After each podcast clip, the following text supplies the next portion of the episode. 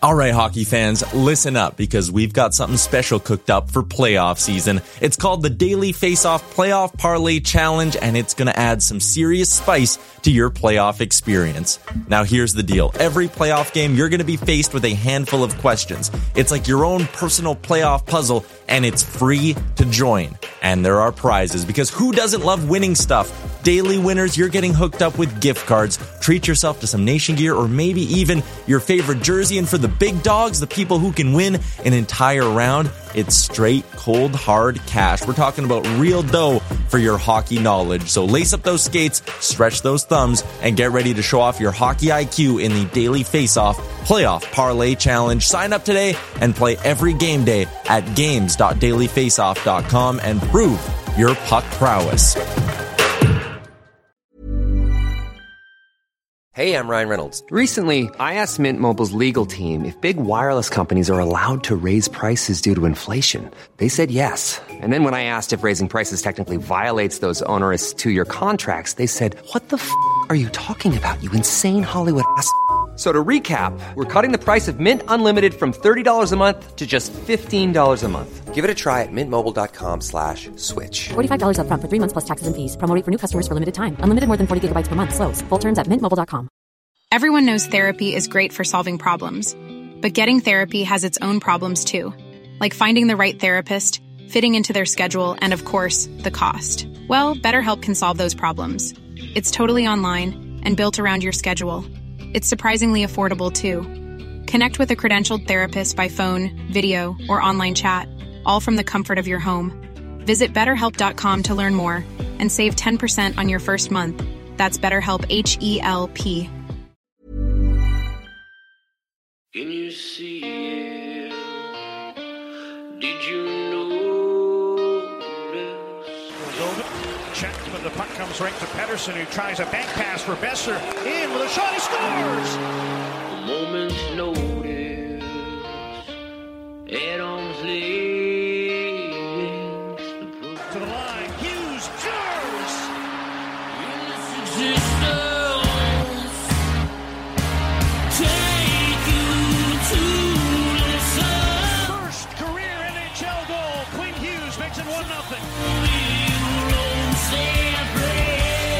You're listening to Canucks Conversation.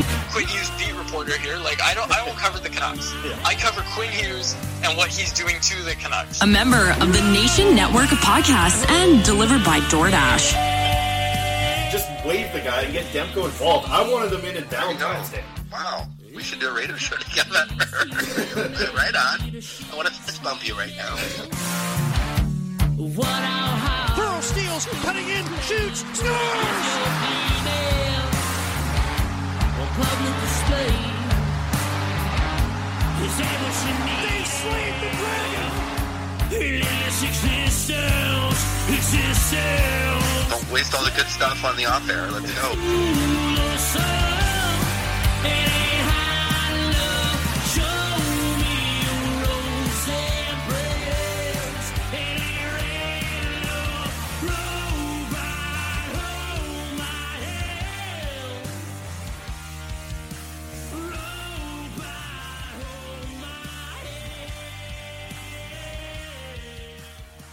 eight to one was just a fluke. We didn't have Mattias Ekholm in the lineup. Uh, uh, we didn't have Stuart Skinner in goal for most of the game. Uh, eight to one was just a fluke. When we go home, things will be very, very different at the home opener. Everybody in the office picked the Edmonton Oilers to win on Saturday night.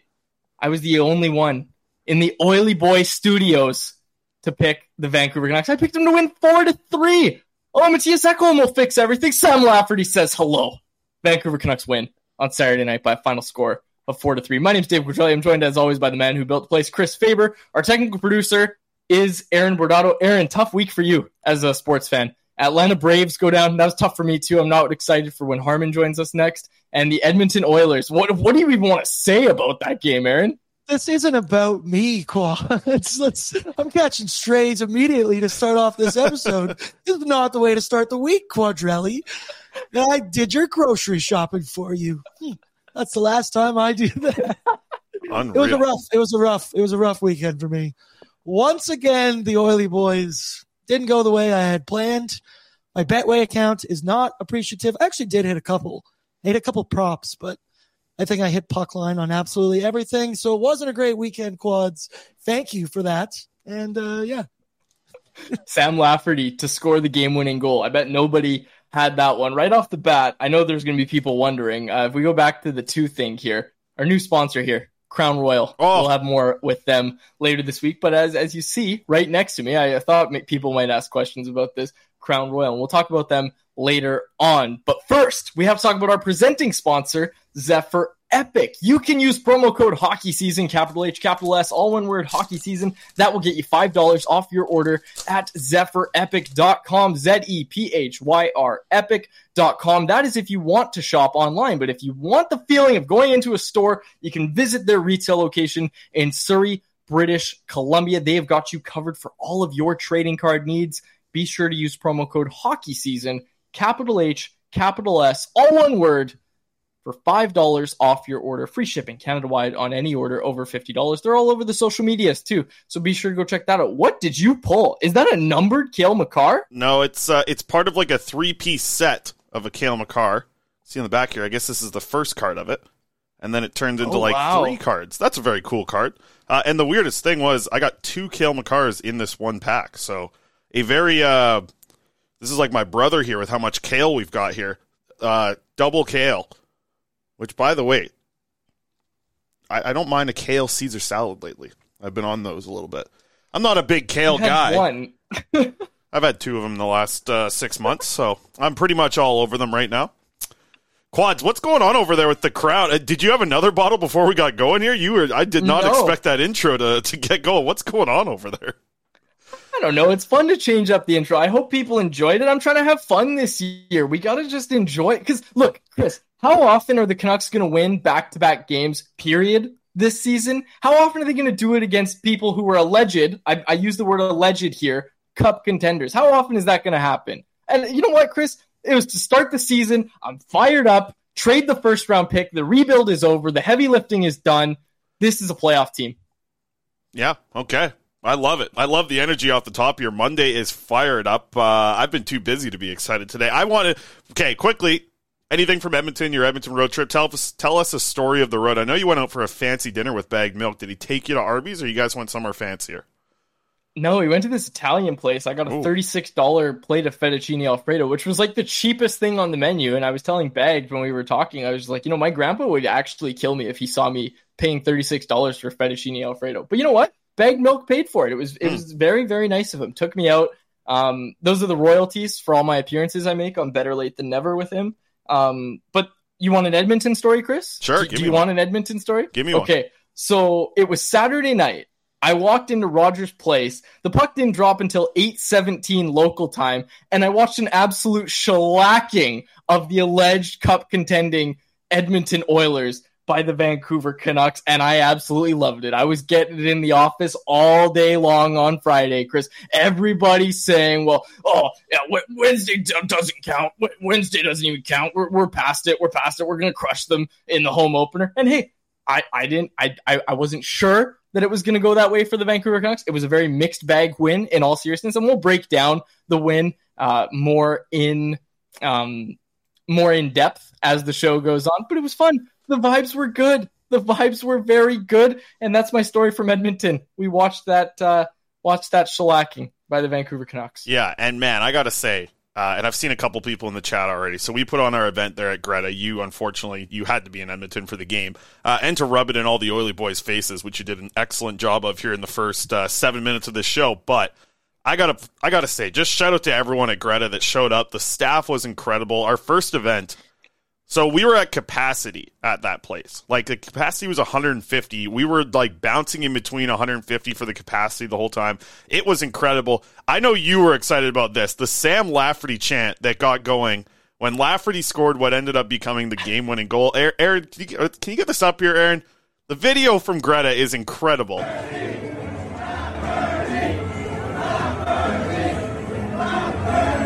That's the news, Vancouver Canucks. Sam Lafferty, 4-3. Let's go!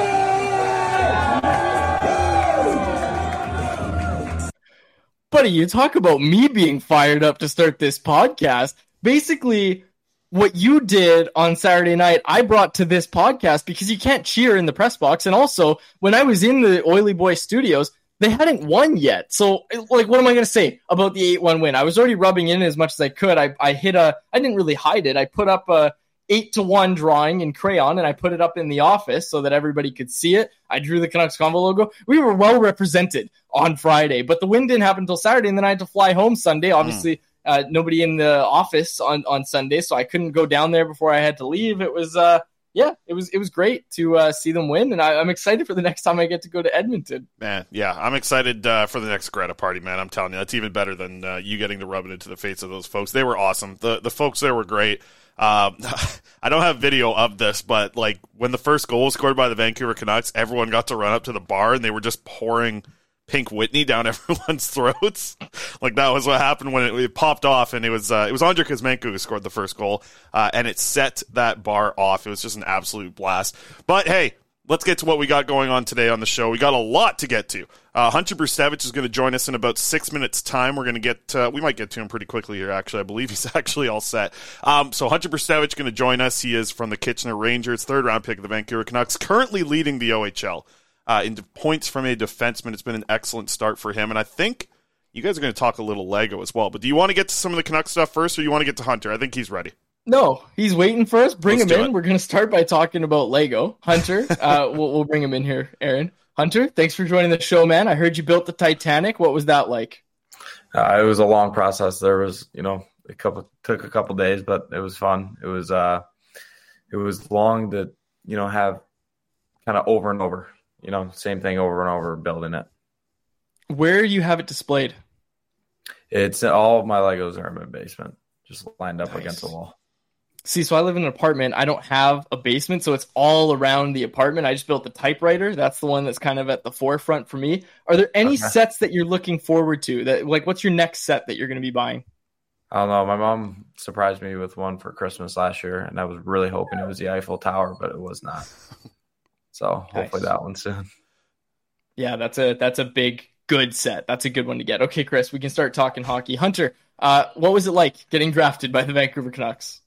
Yeah, it was it was surreal. I mean, being there on draft day, it's a it's a long process. You know, waiting there all day, but it was really fun to get things going, and I'm really excited for the future. I got asked about the start of this season for you guys uh, over there in Kitchener. I've been watching these games, and I feel like I have to like zone out halfway through. Basically, when you guys hit like seven, eight goals, I, I just starting to say like, what's going on over here in Kitchener? Uh, five and two on the season for you guys, but you've had some of these offensive explosions. I guess just like a simple question, man. Like, how fun has it been, Hunter, to start the season for you guys? It's been very fun. I think you know a thing from last year from this year is just I think our team off the ice is just gelling really well together. I think that everyone wants to play for each other. Uh, you know, no matter what the score is or no matter what's happening. I think you know we always want to keep going and you know bury teams. I've seen it just like in the OHL where it feels like teams are in cycles. Is this is this your guys' cycle to win right now? Is this the group right here? I mean, I hope so. I think I think we all believe, and I think that you know we all all want to prove people wrong, and I think that you know right now we're we're rolling, and I think we can keep it going. And for you, four games in a row with a goal. Um, you know, I was kind of put, looking at the stats yesterday. You're rolling up there with all the top forwards in the OHL right now. I guess just personally, how's it been for you to start the season and have so much production in the offensive zone? Yeah, I mean, it's been fun. Uh, obviously, I'm still trying to work on, you know, my weaknesses and build them up to my strengths and keep working on my strengths. And obviously, that's one of my strengths. So uh, it's been fun. Uh, also, it's been really fun to get the team going, and we're also five and two, so that's it's a good part. The last time we saw you was at Dev Camp out here in Vancouver. What was that like? Like we obviously saw a lot of you know Hall of Famers on the ice with you guys. What was that experience like? Yeah, no, it was really fun. I mean, obviously to see what they do on the ice, not even if you get to talk to them, just to see what they do, uh, little things. If the drill's not even going, you can just watch how they kind of look or what they look for and what they you know how they stick handle or just little moves. And even uh, in training camp we got to go with them a couple times in small area games and it was pretty cool just to go against them just to see you know the little tricks they have hunter we've got a question from a listener here so i'll read it to you what nhler do you compare your game to and what player do you model your game after I mean, I would always say these three team, uh, three guys. Sorry, uh, Rasmus Andersson, Adam Fox, and John Klingberg. have always been my three for the past year. So I would say those three. Hunter, one thing I saw from you, uh, I guess right after you were drafted, was getting a chance with the World Junior Summer Showcase. And from watching your highlights kind of the year after, you, or the year before when you got drafted by the Canucks, went back, watched a bunch of games, saw a lot of things on the power play, saw a lot of things that you move in the puck. And then I saw the World Junior Summer Showcase. You're getting a lot of time on the penalty kill. Uh, just kind of curious with that. How much is that starting to become a, a part of your game that you wanted to add? And is that something you've done throughout your whole career? Yeah, that's definitely something I definitely want to add. I think that's, you know, one of my weaknesses that I want to turn into my strengths is just being a big presence in front of the net and you know closing plays quicker.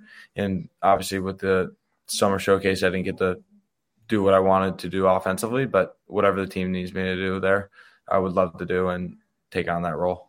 And I mean, kind of looking at your spot with the Kitchener Rangers now, you're going to be asked to be that top defenseman, needing up a ton of minutes on both the power play and penalty kill as you're improving your defensive game as well. And by the way, yesterday I didn't think that was a knee. I thought that was just a very clean hit uh, in that game. So I won't get you to say know, anything about the rest. uh, just watching that and watching you kind of improve your defensive game at, at, this level, getting a couple years now in the OHL. How much more comfortable do you feel defending against some of these top guys in the OHL?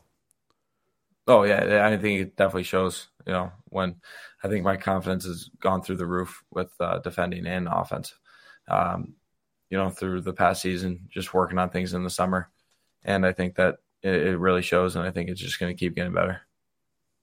I asked you about development camp, but shortly after that, you had your first NHL training camp. How much did development camp help you prepare for that training camp? And was there anything at the training camp that surprised you a bit? It was, it helped me a lot, I would say. Uh, definitely brought the nerves down a little bit, but then um, I would say the nerves picked back up once we got into the rookie games. But then I would just say I don't think there's a really surprising thing. I just kind of, you know, went there with no expectations and, you know, see what was going on there. And obviously it was a fun time. So I was glad to be out there. And what was your biggest takeaway? Sorry, Faber, I just need to follow that up with that. What was your biggest takeaway from your first camp that you'll take into your next one? I think that obviously everyone just doesn't stop working. I think uh, I remember one time going against Beauvillier in front of the net, and I had him pretty good boxed out, but he just nonstop at work working to get to the net and just trying to find the loose pucks. How is it like to be a player who's heading back to junior? You know, a lot of these guys who come in from the OHL, WHL, they aren't going to make the NHL in that first training camp, but you get the opportunity to just, like you brought up the, the situation with Beauvillier, but I also wanted to ask about, like, you got Adam Foote there, you got Sergei Gonchar, you got the Sedins. Like, what's it like for you just showing up here and being around all these NHLers as a guy that, you know, was drafted just a few months ago? I mean, it, it's really cool. I think yeah, at the start of the uh, camp, someone was like, "This is the best staff or the most experienced staff that anyone's has been a part of." And I didn't really think about it at the start, but once I really thought about it, it was pretty cool to realize that it probably is in the NHL, and it's pretty cool to learn from them and get to, you know, pick up little things. I got to ask, was that hit uh, yesterday something that Adam Foote probably would have liked? I mean, I hope so, but I mean, maybe he didn't like the penalty. uh, wanted to follow up as well because we had Jeremy Colliton on the show on Thursday, who was your guys' coach at the Young Stars, and he, and he spoke about a little bit about the opportunity that you guys had to put on a Canucks jersey and play a game. So I wonder if you can walk me through that night uh, at Young Stars, getting a chance to throw on the jersey, be with the rest of the Canucks prospects, and be able to represent the Vancouver Canucks for the first time with a jersey on in a game. Yeah, no, it was very cool. I mean, just seeing the jersey in the locker room for the first time was pretty cool with your name on the back. And hopefully I get to have way more chances in the future. And it was really cool to get the first one. Uh, curious about number four. Why did you choose that one uh, with Kitchener? I've always been it uh, since I was maybe 12 or 13. Uh, I'm not really sure why back then, but now it's just stuck, I guess. Uh, aside from hockey, any other sports? Are you a golf guy or no? Uh, big golf guy. I think I'm going to hit the course tomorrow. Okay, sounds good. Are we? Do we have a handicap or what? Probably around eight or nine.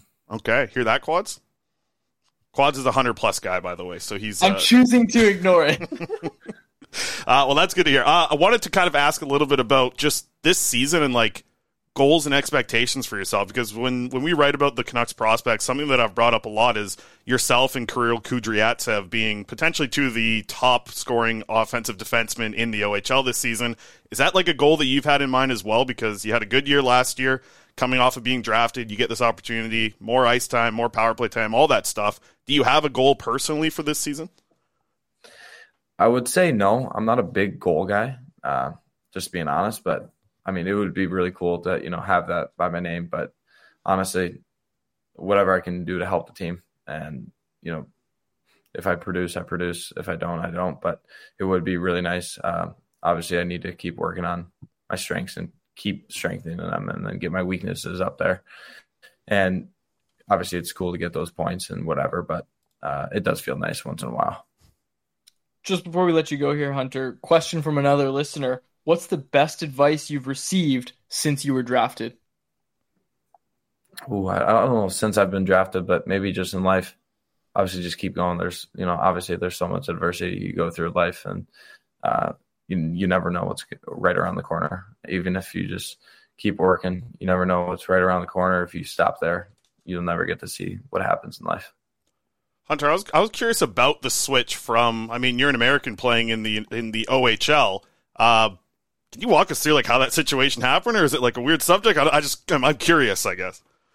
Yeah, no, it was it was really, I, I, guess, cool to go through the you know process of it. Obviously, I was going to Michigan, and it's my favorite school, favorite team in the world, probably. Uh, outside of hockey, uh, with football and basketball and stuff, so it was really hard for me to leave. But obviously I wanted to play a lot more hockey, wanted to play more minutes, and I needed to do what I needed to do get to the next level, and that was to come to Kitchener. Can you walk me through the season with the Oakland Junior Grizzlies, the U15 team? I'm looking at Hunter Brzustewicz with 111 points in 66 games. Were you a defenseman back then? What the hell's going on with that team? yeah, uh, it was that was a fun two years. Even if you look back at 14 year, um, me, Rutger McGroarty, Nathan Lewis, uh, Nick Burke, all those names. I can name five others, and we all kind of transfer over to the Oakland Junior Grizzlies from Honeybaked. But that was just so fun scoring all those goals, and we had a power play that was probably forty five percent. That um, it was not an ordinary power play. It wasn't a one three one. It wasn't a you know box and one. It was I would have to draw it up, but it was really fun to play with Rutger McGroarty. He obviously can put the puck in the back of the net and um, that helps for sure. Uh, we'll let you go on this one, Hunter. You got a chance to play with the World Junior Summer Showcase team for the United States. What would it mean to you to represent USA at this upcoming World Juniors? We don't we don't see the USA pull a lot of 18 year old defensemen on there, but what would it mean if you were able to make that team and, and head over to Sweden to play at the World Juniors? It would mean everything. Uh, if if anyone knows me, I'm the biggest USA guy in the world, and um, I would love to represent them anytime I can and I I really hope I make the team. But obviously, it's not my control on who they pick, but it's in my control and how hard I work. So hopefully, I can get the chance. Uh, and I guess final one here. We'll let you go here, but uh, any guys that you met at uh, development camp, prospects camp that you didn't know before from the Canucks organization that you've kept a relationship with, like any of the guys in your draft class, or just any of the other prospects that uh, you got to meet at development camp and stuff. Uh, I would say Vilmer Alriksson. Uh, me and him kind of were hanging out a little bit. Um, and going out to dinner and stuff. That's good. Uh, is it hard to talk to him? Like, you know, I, I, even walk by. I'm six four, and I'm looking up at this guy like, what the hell? This is another. This is another dude. I know, no, yeah. I mean, walking down the street, it's like I have to, you know, look up like a skyscraper, but it's he's a fun guy. So I must be pretty excited to get to play against him in the OHL here pretty soon. I know he's had a good start I know, with Guelph. I, I, can't wait just to, you know, obviously for him to know someone off of Guelph and me to know another player off of Kitchener, and it's pretty cool. Always play a buddy. Yeah, absolutely. Well, Hunter, we appreciate uh, you jumping on the show. You're crushing it in the OHL, man. It's been a hell of a start for you offensively. Kitchener, like I said, it's been a ton of fun to watch because, like, I get a goal every feels like six minutes in the game. So, uh, yeah. best of luck as the rest of the season goes on. We're, we're definitely going to have to do this down the road again. And thanks for taking the time today. For sure. Awesome. Thank you so much, guys. You betcha. There he is, Hunter Brzustewicz, third round pick of the Vancouver Canucks in the most recent NHL entry draft. And uh, yeah, Incredibly hot start for him to start the season. He's on a four game goal scoring streak right now in the OHL. He's a defenseman, folks. He's a right shot defenseman. Uh, he is second right now in the OHL for points. Just a very impressive start for him with 13 points through seven games. Quads, any takeaways that weren't Lego based uh, from the conversation there? I'm Sandra, and I'm just the professional your small business was looking for. But you didn't hire me because you didn't use LinkedIn jobs. LinkedIn has professionals you can't find anywhere else, including those who aren't actively looking for a new job but might be open to the perfect role, like me. In a given month, over 70% of LinkedIn users don't visit other leading job sites. So if you're not looking on LinkedIn, you'll miss out on great candidates like Sandra. Start hiring professionals like a professional. Post your free job on linkedin.com/people today. Everyone knows therapy is great for solving problems, but getting therapy has its own problems too, like finding the right therapist, fitting into their schedule, and of course, the cost. Well, BetterHelp can solve those problems. It's totally online and built around your schedule. It's surprisingly affordable too. Connect with a credentialed therapist by phone, video, or online chat, all from the comfort of your home. Visit betterhelp.com to learn more and save 10% on your first month. That's BetterHelp H E L P.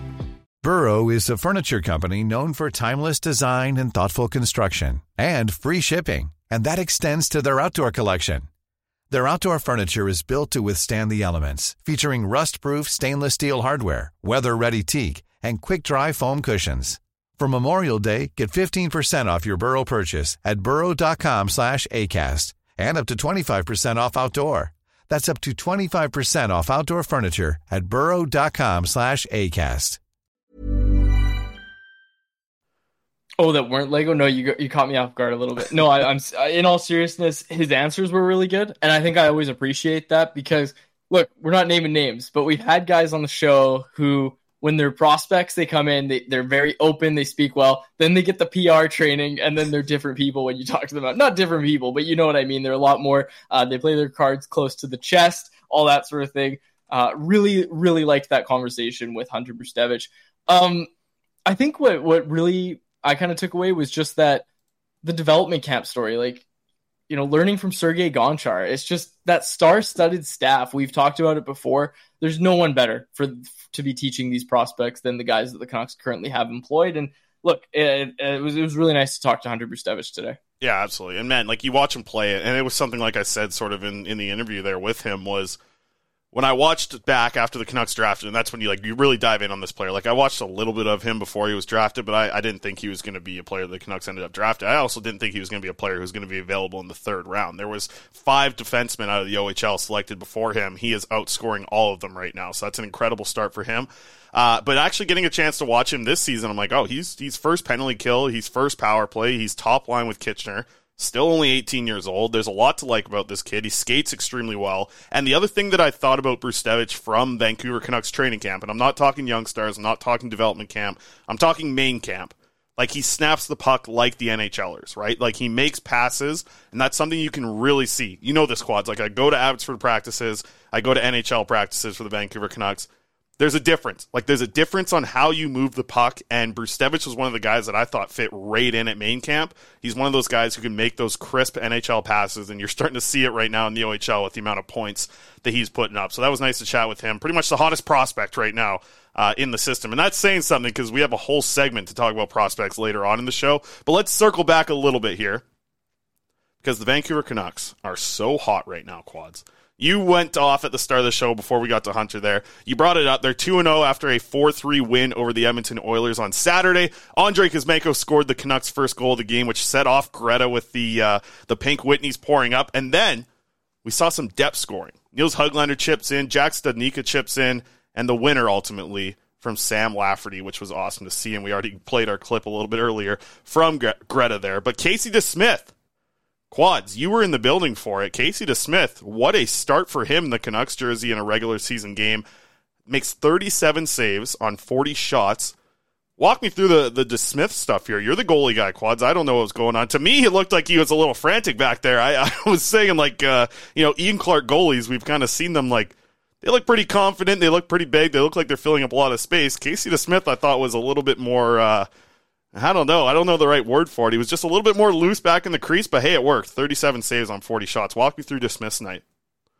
I thought what he did best was he really anticipated well, and it, it's that fine line where, and he he spoke about it in the context of the Oilers' power play, how they try to do that cross crease tap in a lot, right? And he said mm-hmm. that was something they scouted. That was something he's you know not even scouted he's well aware of it. He said they've been doing it for a couple of years now, and it's you know you know that it's coming, so he was anticipating that really well. That fine line that you have to kind of walk as a goaltender is to not over anticipate, right? And you have to you can't cheat against the Vancouver against the Edmonton Oilers because Connor McDavid can shoot from the goal line, he can shoot from behind the goal line. You've got these guys that can shoot from just about anywhere and will put it on net if you start cheating. Like if you're Casey DeSmith and this exact scenario that I just pointed out, if you're up against the post and you're cheating a little bit, above your right shoulder is wide open if you're going to try and push off your right to go to your left and stop a cross crease tap in. Like if you're cheating for that too much, you're going to get exposed in a new way. It's not like the Oilers have one way to score, right? So that was what I really found impressive was that I thought he anticipated really well, but I didn't think he cheated too much. I think there was maybe a couple instances where he either left his post early or he was a little too eager and it leads to those things that you were just pointing out being scrambly that sort of thing looking loose in the back of the net um, or in the crease like you just kind of pointed out there. I-, I thought he kept those few and far between though. I thought it was a really really good debut for casey smith he made some saves when they needed it. And honestly like I, I was poking fun at the oilers a lot in the start here but i picked them to win the cup and I said this on Oilers Nation every day on Friday. A big reason I did that was because I thought Stuart Skinner was going to take a huge step this year, and he still might. I really believe in Stuart Skinner, but think about it from the Oilers' perspective, where look, like I, I was obviously talking a lot at the start of the show. This wasn't a Picasso for the Vancouver Canucks. I thought they were awful in the second period. I what really impressed me was the bounce back, the pushback that they had after the first goal and after the second period as a whole. That was what impressed me the most about this win. But if you're the Edmonton Oilers, you give up 16 shots on goals and four of them get past Stuart Skinner. I'm sorry, that's just not good enough. And we we obviously Sam Lafferty, yeah, the fifth round pick hasn't done anything, and Sam Lafferty's done everything. I get that, and it's fun. It's fun to say that, but if you're the Edmonton Oilers and you're an Edmonton Oilers fan, like it felt like every high danger chance the Canucks got went in the back of the net. Like that that Sam Lafferty goal, those are the moments that the Canucks get a save from their goaltenders, and they have for years, except for maybe last year.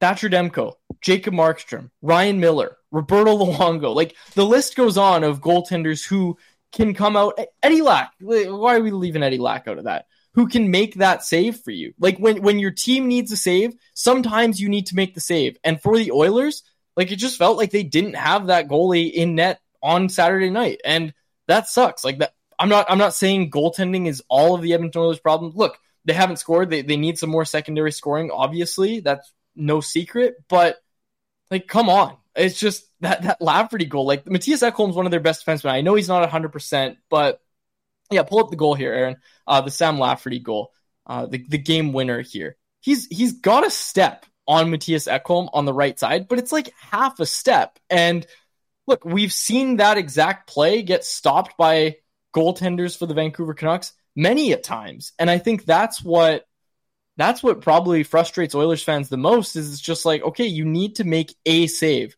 You need to make a big save. Like you need to come out and not just make the saves that you're supposed to make with, with the shots from the point, all that sort of stuff, and the low danger shots. You got to make those.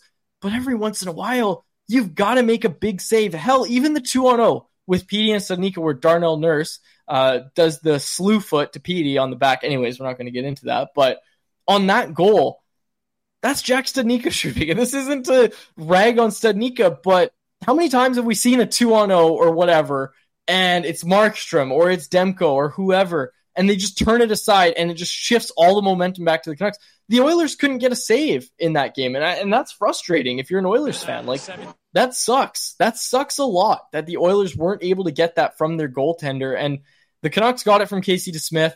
They get it from Thatcher Demko. And there was a caller on a uh, Edmonton Edmonton radio station that was saying the Oilers should trade Draisaitl and a first for Casey DeSmith. And uh, we're not going to get too much more into that. But yeah, the Canucks are hot. It wasn't a Picasso. They didn't play great in the first and third.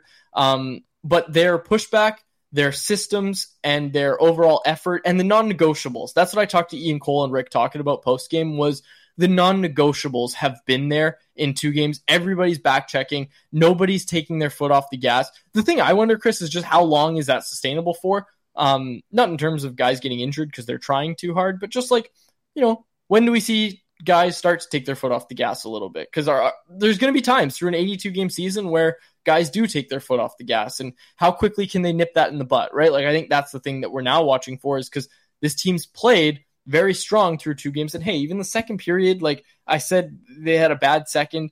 They had the wrong guys out in the second period. They took a lot of penalties. It wasn't like a uh, they got dominated at five on five and it was their stars getting dominated. They had the wrong guys out. I, I think Noah Juulsen, we've all seen enough of Noah Juulsen, right? Like I feel like that's not a hot take. I don't think anybody's out here trying to say, yeah, okay, the solution is to put him with Hughes. I think it's it's kind of like I said in the summer he looked great next to Hughes because he was playing with Quinn Hughes, but that's not who you want there for a full season. And I think Akito Hirose, I thought, had a really strong game. I thought he did great. I thought he had really smart reads. His IQ that we've heard so much about was on full display. And I'm not going to go through the entire roster. I just think the second period, more than anything, was they had the wrong guys out.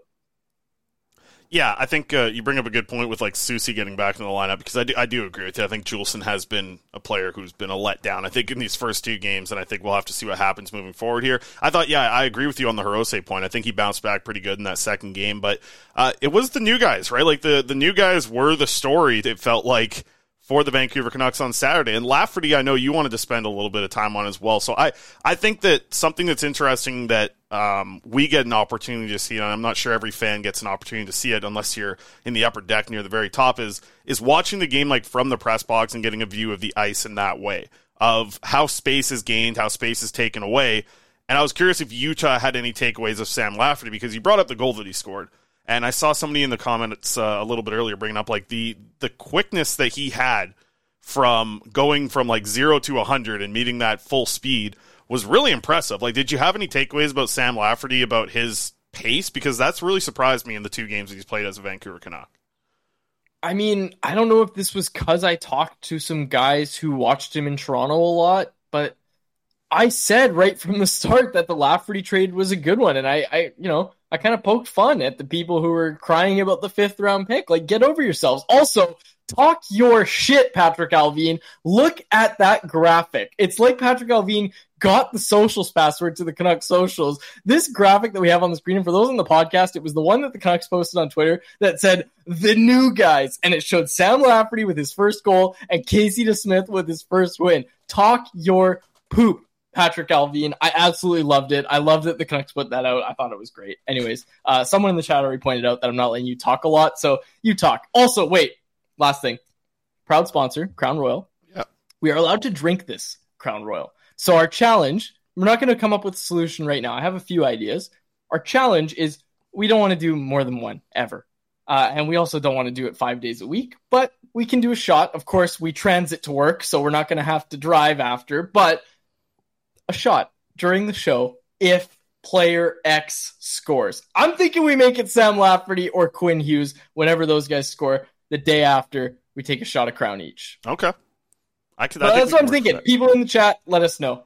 I don't know if you need any crown uh, right now, Quads. You have enough energy right now, but it uh, that bottle, I'm worried to see how it's going to be at the bottom by the end of this show. Uh, I did want to wrap up this with the five game road trip. Um, so remaining for the Vancouver Canucks. By the way, Philadelphia on Tuesday, which is tomorrow. If you're listening to this live or listening to this on Monday, the Tuesday game is 3 p.m. So get home early. Tell your kids they got to walk home. They're going to wrap up with Philly, Tampa Bay, Florida, and then Nashville on a five game road trip before they get three games at home. Uh, then a quick little shot down to San Jose, and then for two more home games after that. So that's how the first 12 games of the season go uh, for the Vancouver Canucks. So I, I'm really interested to see what happens here. Like, I.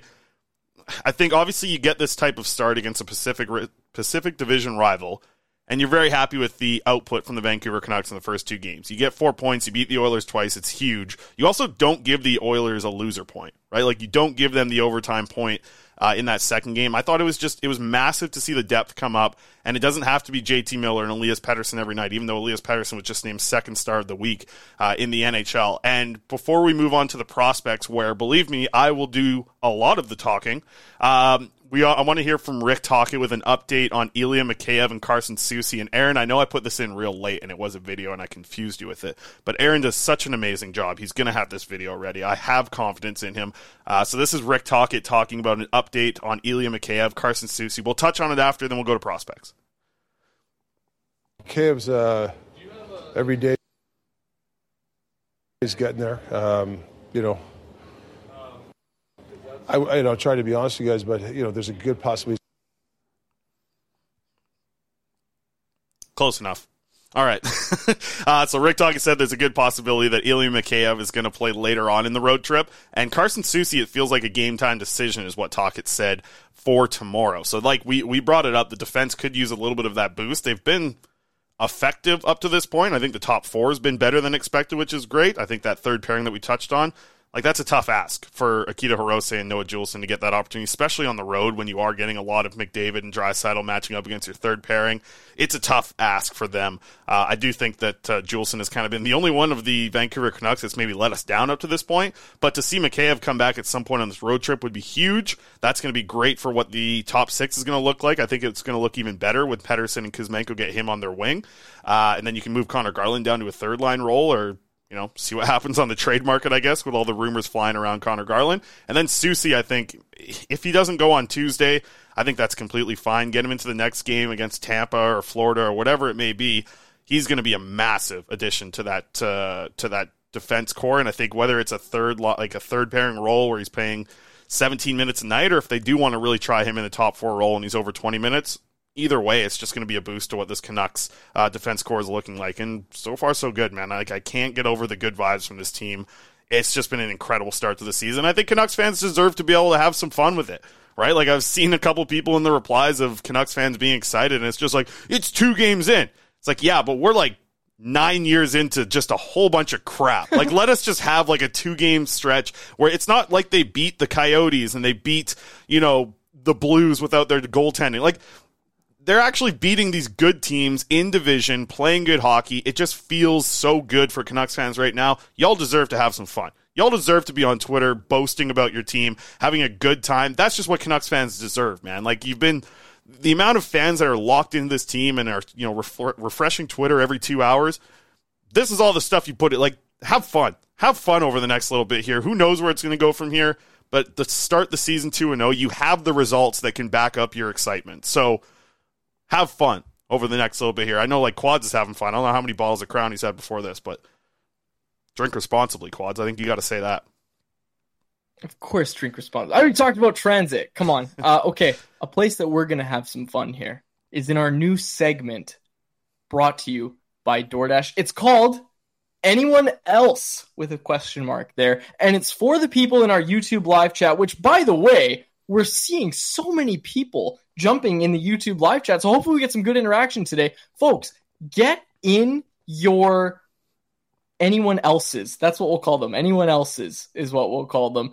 I got I got one for you, Chris. And of course, this is brought to you by DoorDash. Be sure to use promo code NATION25 for 25% off your first order with DoorDash. Say yeah. it, Chris. No, you or- know what to say. After I say DoorDash, no, you, you didn't do it right. Ordering is easy. Just open the DoorDash app, choose what you want from there, and your items will be left safely outside your door with the default contactless delivery system. And you know you can get all the good stuff on their quads. I like a good McDonald's at one in the morning. Sometimes had it on uh, on uh, little DoorDash on uh, what was it Saturday night there. Coming back from the bar because I didn't have a two dollar hot dog at Greta. Unfortunately, I just was too busy didn't get a two dollar hot dog. I saw the nachos looked amazing. The Canucks Army nachos, very good. The guacamole got good reviews, but I had to get a DoorDash at one a.m. Uh, a little bit of McDonald's there, so that was nice. But uh, yeah, DoorDash, good folks. So the segment is like we want to get something involved with the people in the comment section. Right, because you didn't explain this really well. You have a, a You're topic. supposed to say ding dong. I've been waiting for you to say ding dong. Ding dong. You didn't. You didn't do it right either. I got to talk to you about this after the show. You're in trouble. Um, so the segment is called Anyone Else. It's kind of like we're just asking Does anyone else have anything they want to bring up here on the show? We'll bring it up. We'll talk about it. You just get it into the comment section. We'll discuss it. You had something off the top to kind of get this segment rolling here uh, as we get some of the things to pile in. So get in the YouTube chat. This is the the good part about being live is we have the YouTube chat and people listening back on the podcast. Hopefully you like the segment. If not, try and join us on YouTube. Get yourself involved with it. Uh, we're Monday to Friday, 1.30, except for Wednesdays. We're at 1 o'clock. And by the way, huge week this week. Uh, did you see the guest list for this week, Quad? So we had Brzustewicz today, Jeff Patterson on Tuesday, Frank Seravalli on Wednesday, Tristan Nielsen coming off of a hat trick for the Abbotsford Canucks going to join us on Thursday, and Friday you are going to be sitting there on your couch, not doing anything all day, going to keep an eye on that bottle of Crown uh, as you are out of the office, and Harman Dayal is in for Friday. So that's what we got. Um, anything else here from the comment section? But you have something to start us off here for anyone else, and let's get this graphic up too. I built a beautiful graphic again, Aaron. Does anyone else feel that the Canucks are going to trade their first round pick? And does anyone else think that's not the worst thing in the world? That's my anyone else because Chris, we look at this team right now and look, let's be honest, after these games, I just said the second period felt like it was just they had the wrong guys on the ice and there's some clear flaws in the roster. Look, I think shoring up the backup goaltending position was a good move as we saw on Saturday night. Adding Sam Lafferty was a great move as we saw on Saturday night. What else does this team need? I'd say maybe a third pairing defenseman. Look, we know Ethan Bear is kind of waiting in the wings, and the Canucks are going to try to make room to sign him. I feel like that first round pick is probably in play. This team wants to get better. They want to go for it. Look, I I think I think that it's in play. And the reason I say it's not the worst thing in the world is because there just hasn't been a trade where the Canucks give up significant assets, like a first or second round pick, that I look at and say, yeah, I really don't like the player they got back. Like, let's put into perspective that we, for years, watched this team give away premium assets to target guys like Erik Gudbranson, right? Like, that's what we're coming out from. And now we see them move a first and a second for Filip Hronek. I don't think it's the worst thing in the world if they move their first round pick. Yeah, I do. I don't think uh, this team's at the point yet to start to say that. Listen, if you start. Okay, to- okay, stop, stop. Sorry, sorry, sorry to cut you off again. But this person in the chat just said it too. They just said if they get a legit youngish top four D man, I wouldn't hate them trading it. They get a 23 year old right shot defenseman who's going to play in the top four for years, and they give up a first round pick to do it. You're sitting there saying you have a problem with it. Yeah, I'm just. I think you're giving up more than that to get a 23 year old top four defenseman. you're giving up more than just a first round pick. Teams aren't stupid. They're going to see that the Canucks are going to, you know, if they're giving up a first round pick, you'd hope they're in the playoffs. Teams are going to be realizing that that first round pick is somewhere in the, you know, 17 to 28 range, right? Like nobody's being like, yeah, here's our 23 year old defenseman that we have cost controlled for the next four years for just that first round pick. Like it's going to take more than that, obviously. So I think if you're talking about just trading like the first round pick, look at what the deadline looks like for defensemen. Like you're not getting the best defenseman for just a first round pick. You have to give up more for that into that space. And I get I get the thought process of it of the Canucks are going for it, right? They're going for it. Let's trade the first round pick. That's what teams that are going for it do. Except for the Oilers. I don't know why they don't do it. They've been trying to go for it for a long time, but uh, that's for another day, Aaron. Uh, I just think that the Canucks are at a point right now where they still need to get this prospect pool pumped up. Like, yes, we're going about to talk about Tom Willander. We're going to talk about Jonathan Lekkerimaki. Why not draft yourself like an Owen Pickering type defenseman? Get yourself a six foot five left shot defenseman who's ripping it up right now, and it's been great to see Owen Pickering, former guest of the show, actually as well. Great, great dude. Uh, love talking to him before, but like these are the type of players that you can get in the 16 to 24 range. That's a huge boost to your prospect pool, and to me, that player once they're drafted still holds their value. So I'm just not in a rush to move the first round pick because they've won two games against the Oilers and you're feeling different about the team. All that's great. But if you're actually serious about this in February, in early March, and like the Canucks are at a spot where they need to add something to be a cup contender, I would think about it a little bit. But you talked about like recently trading some some uh, not making bad trades were like first round picks. Like they just gave up like a first and a second to get Connor Garland and Oliver Ekman-Larsson, and that trade is working out horribly. I, I think you can make an argument about the Hronek thing, but that's kind of to my other point that I just brought up. What else did they give up? A first, a second? Like you have to add more than a first to get that type of player. If you can get that type of player, it's huge. And yeah, maybe it, I, I can maybe get on board, but it's going to take more than two games for me to get on this ship with you about trading a first round pick, man. Especially with a, a whole segment about prospects coming up here next. I know you're biased. You like the prospects. Also, someone uh, someone pointed out uh, that I cherry picked the comments a little bit. Yes, the majority of people are telling yeah, me about holy cow, dude! I'm just reading it now. The Majority of people don't want the pick traded. I'm just saying that it feels like they might trade it, and I don't think it's going to be the worst thing in the world. I, I look. I just think it's going to happen at some point. We're going to see the move a high end pick. Everybody's going to lose their marbles, and I don't think it's going to be the worst thing in the world. That's all. Yeah. Look at this. Uh, the pro Dil- scouting's just been miles better, and that's what that's what I'm basing it off of. Is the pro scouting is just so much better that I, I actually trust that they're going to get someone worth it if they move that pick. It's just a beautiful Dylan Guenther card that I pulled the other day. Actually, I just wanted to. It's just just caught my eye. It's crazy. Good Um, timing. Good timing. yeah. All right. Speaking of prospects, man, like you shut up for a little bit here, Quads. How about that? shut up for a little bit. I've got a lot to get to with the Vancouver Canucks prospects. Let's start with Tom Willander, the most recent first round pick. Quads, a first round pick. Great to have him. Tom Willander had a excellent debut, the 11th overall pick in the 2023 NHL entry draft. Great start with the in the NCAA with Boston University. He scored a goal in the first period. He added an assist in the first period, and in the third period, he's playing with Lane Hutson, who led scoring from a defenseman last year in the NCAA. Seeing that pairing paired up, like the goal was great, the assist was great, but the fact that when they were trailing, they put those two together as a pairing, that's huge. To do that in game one for Willander to get the opportunity to play with the best offensive defenseman in the NCAA, it's absolutely huge. So I was excited to see that. The goal was obviously great. He absolutely ripped a slap shot into the top corner. So a tremendous start for him after he had that suspension. And by the way, the suspension was due to him playing in the Allsvenskan two years ago. It wasn't from the SHL games that he suited up for but didn't play in last year. It was from the Allsvenskan games that he he played in one Allsvenskan game a couple years ago, just a few minutes. That's the reason why he couldn't play in game one of the NCAA season. But this past weekend, he made his debut. He was excellent. Uh, and we're going to have lots more in the Blackfish report tomorrow about Willander. On top of Willander, the other first round pick, quads, the other first round pick, Jonathan LeCaron took him a year to get going, but he is absolutely ripping it up. He had a goal uh, in Thursday's game, added an assist on Saturday. He's been excellent for them. He's moved up to the top line at Orebro in the SHL. He's now up to five goals and two assists through 10 games. So an excellent start to hit for his season. Uh, and then finally, I just wanted to give a shout out to Jacob Truscott as well. I expect him to go pro after this season, join the Vancouver Canucks or the Abbotsford Canucks. We'll see what happens there. But Truscott picked up a pair of assists on Saturday. He's getting some power play time with Michigan. He's wearing the C, looking good. Uh, his two way game's been excellent.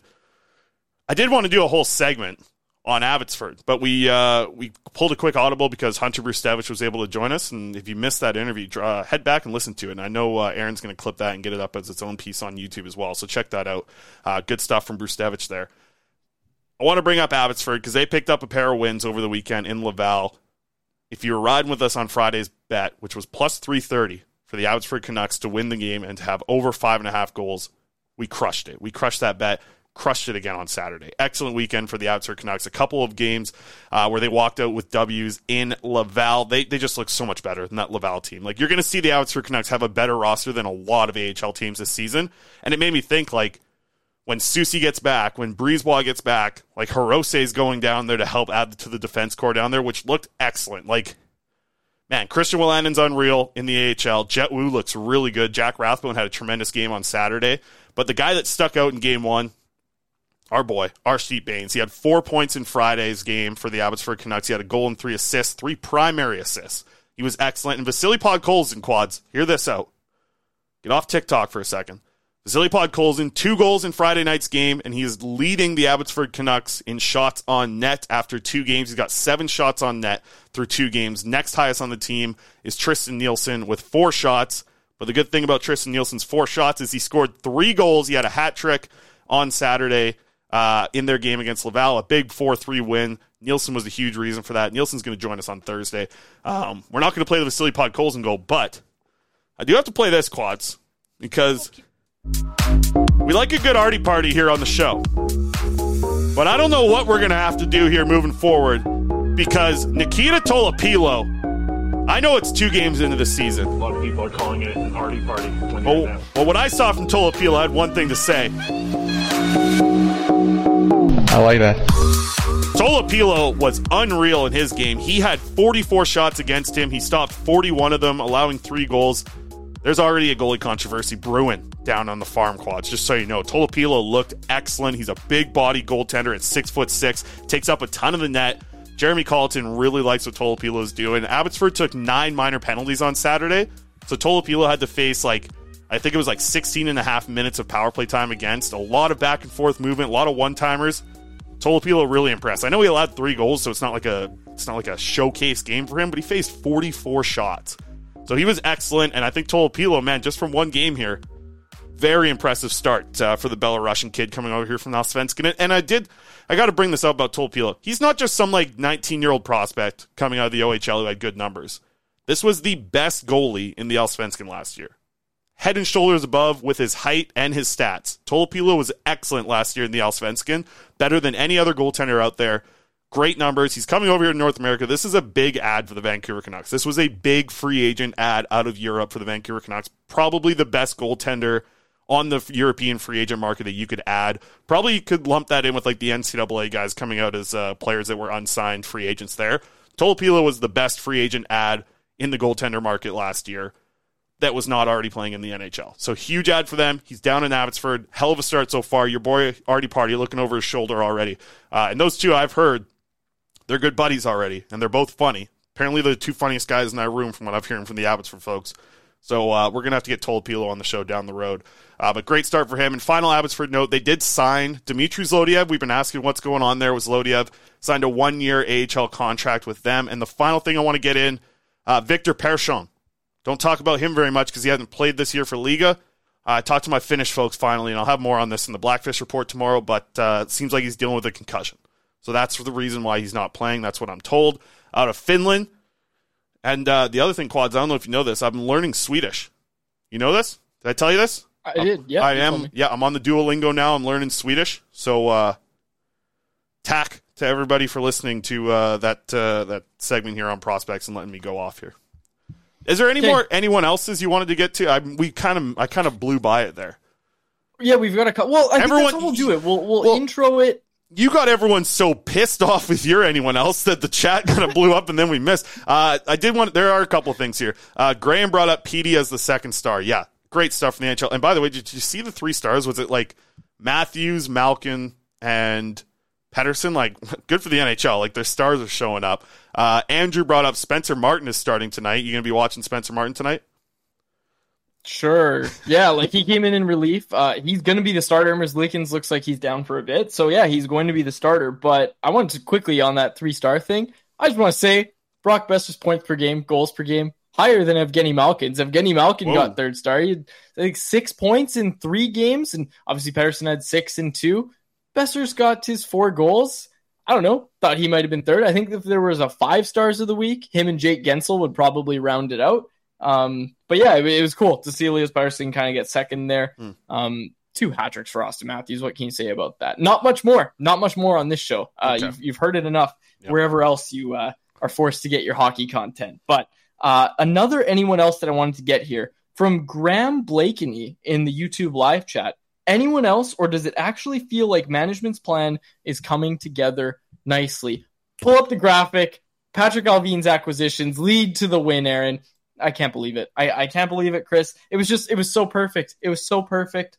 All the people upset about Sam Lafferty. You know, not too many about Casey DeSmith. Everybody Mhm. understood it was to get out of Tanner Pearson, obviously. But yeah, talk your crap, Allvin. I like it. Damn. Uh, Vince asked, "Does Blueger have a cracked slash broken bone?" Um, as far as we've been told, it's just like a deep bruise, which could be one of the what do they call it, like a bone bruise? Is that what they call it? Might end up being something like that. But it is kind of uh, strange that a bruise evolves into you know it's been a, a week now up to this point of Blueger not being in the lineup, so we'll have to see. And he didn't skate uh, today as well, so. We'll see. It seems like Mikheyev might end up being closer to playing than Blueger was, which is pretty surprising for sure. Yes, absolutely. Mikheyev might play on the road trip, is what we heard from Tocchet today. Mhm. Uh, we'll have full coverage of that practice. Shout out Dave Hall over at Canucks Army. He's going to be uh, taking over today's scenes from Canucks practice. And shout out to Thomas Drance, who is in Philadelphia. Also, I just want to point out we were in Edmonton for the morning skate. All the Oilers media guys, or just a couple actually, were around talking, and they had to listen to me ask talking about Vasily Podkolzin and all these other very niche Canucks questions. And it was, uh, I got a good kick out of that. And hey, I don't. We don't have the audio because it wasn't a long answer. But Tocchet said it's really good for Podkolzin to get on the score sheet. Pointed out the success of Amon, Arshdeep Bains as well down Mm. there. You actually really love to see that. Just the fact that, and we've talked about it before, the fact that it's the younger guys getting on the board and these guys that actually want to be developed by the Canucks. Like you want to see the Canucks develop these guys. The Abbotsford team is fun to watch. They were fun to watch last year, and it's going to be nice to get out there uh, and kind of follow along with them all season. Shout out Cody Severtson, who's going to be doing our Canucks, uh, Abbey Canucks prospect all season long. Yeah, uh, over at Canucks Army. I'm hoping to get out there on Friday. I got to take the car and The car's uh, the the car's giving it's making a bunch of weird noises, and I see Tankar in the chat here speaking a little bit of Swedish. Uh, Val Coleman, first of all, Tankar. That uh, that means welcome quads. I'm working on that. Uh, and he asked, uh, "What do you think of Lekkerimaki?" I believe. Uh, wow, look yep. at you reading Hey, Swedish. They asked me on the Duolingo. They said, "How much are you going to do a day?" It said 20 minutes is extreme. I'm doing like I'm doing four like 40 minutes plus last uh, three days here. What do you think of Lekkerimaki? Uh, I think is what the question is here. take English. You got to do English. No, and now. I, and I'm getting all the, the pronunciations right for the uh, the accents and stuff too. I'm getting all. I'm gonna I'm gonna be speaking Swedish in like 40 days. It says, but also like. So they, the, so the app, this Duolingo thing's like uh, you're gonna you be speaking Swedish in 40 days, and I don't say this term often because I'm not young enough to say it, but that's cap. That's cat. I ain't gonna be speaking Swedish in 40 days. I really doubt it. But I hey, but I can read this. I understand this. This is pretty simple stuff. Um, yeah, Lekkerimaki. I guess I didn't really get a chance to spend a lot of time in the prospect section, but like he has been very impressive, not just with the goals and the points that he's producing. It's the way he's playing, man. There's a reason why he's moved up to the first line, right? Like if if you have a player on your team and he's scoring a lot of goals and he's doing a little bit of offensive things, it's fine to have him in the top six, but they're putting him on the top line. Like he's out there at the end of games when they're up by one. They're out there, you know, getting a chance with the extra man to score all these goals. He's creating a ton of offense. So all these type of things are excellent.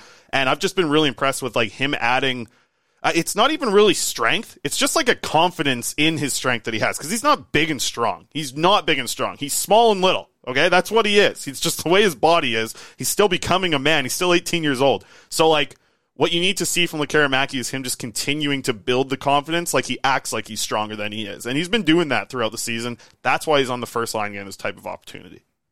Okay, we got to run. Betway, hit it quick. Hit it, Betway. Uh, we got the Betway bet of the day. Yep. Must be 19 plus. Uh, if you choose to play, please play responsibly. Go, Betway. Let's yeah, go. 19 plus to play. Please play responsibly, as you said. What do we got? Betway, Betway, Betway. Got this in the last minute here. Cannot, or uh, Connor Bedard to score the first goal of the game in the Blackhawks and Toronto Maple Leafs. They're they're playing tonight. No bigger scene, I guess, for Connor Bedard uh, to you know produce and, and, score goals and get the hockey world all obsessed with him, which they already really are. Uh, I'm seeing TikToks. Everybody's doing a damn TikTok here about Connor Bedard. Uh, Connor Bedard to score first goal of the game, plus 900 over on Betway, Betway, Betway, Betway. $10 bet on Betway, Betway, Betway, Betway is going to return you 100 on a plus 900 bet there. Connor Bedard to score the first goal is our Betway, Betway, Betway bet of the day. There you go. People were requesting a Burt cam, Mm-hmm. and as we look at the Burt cam of him sleeping in the other room, he's had a really big day today. We'll close it out there for my co-host Chris Faber and our sad Oilers producer Oh. Aaron Bordado. My name's Dave Quadrelli. Thank you so much for listening to the episode of the Canucks Conversation. Let's roll. Canucks Conversation with Quads and Faber. New episodes every weekday, 1.30 across the board, except for Wednesdays, 1 o'clock. We'll see you there live on the Canucks Army YouTube channel. For more information, visit CanucksArmy.com. How about keep it to a thank you, Jim?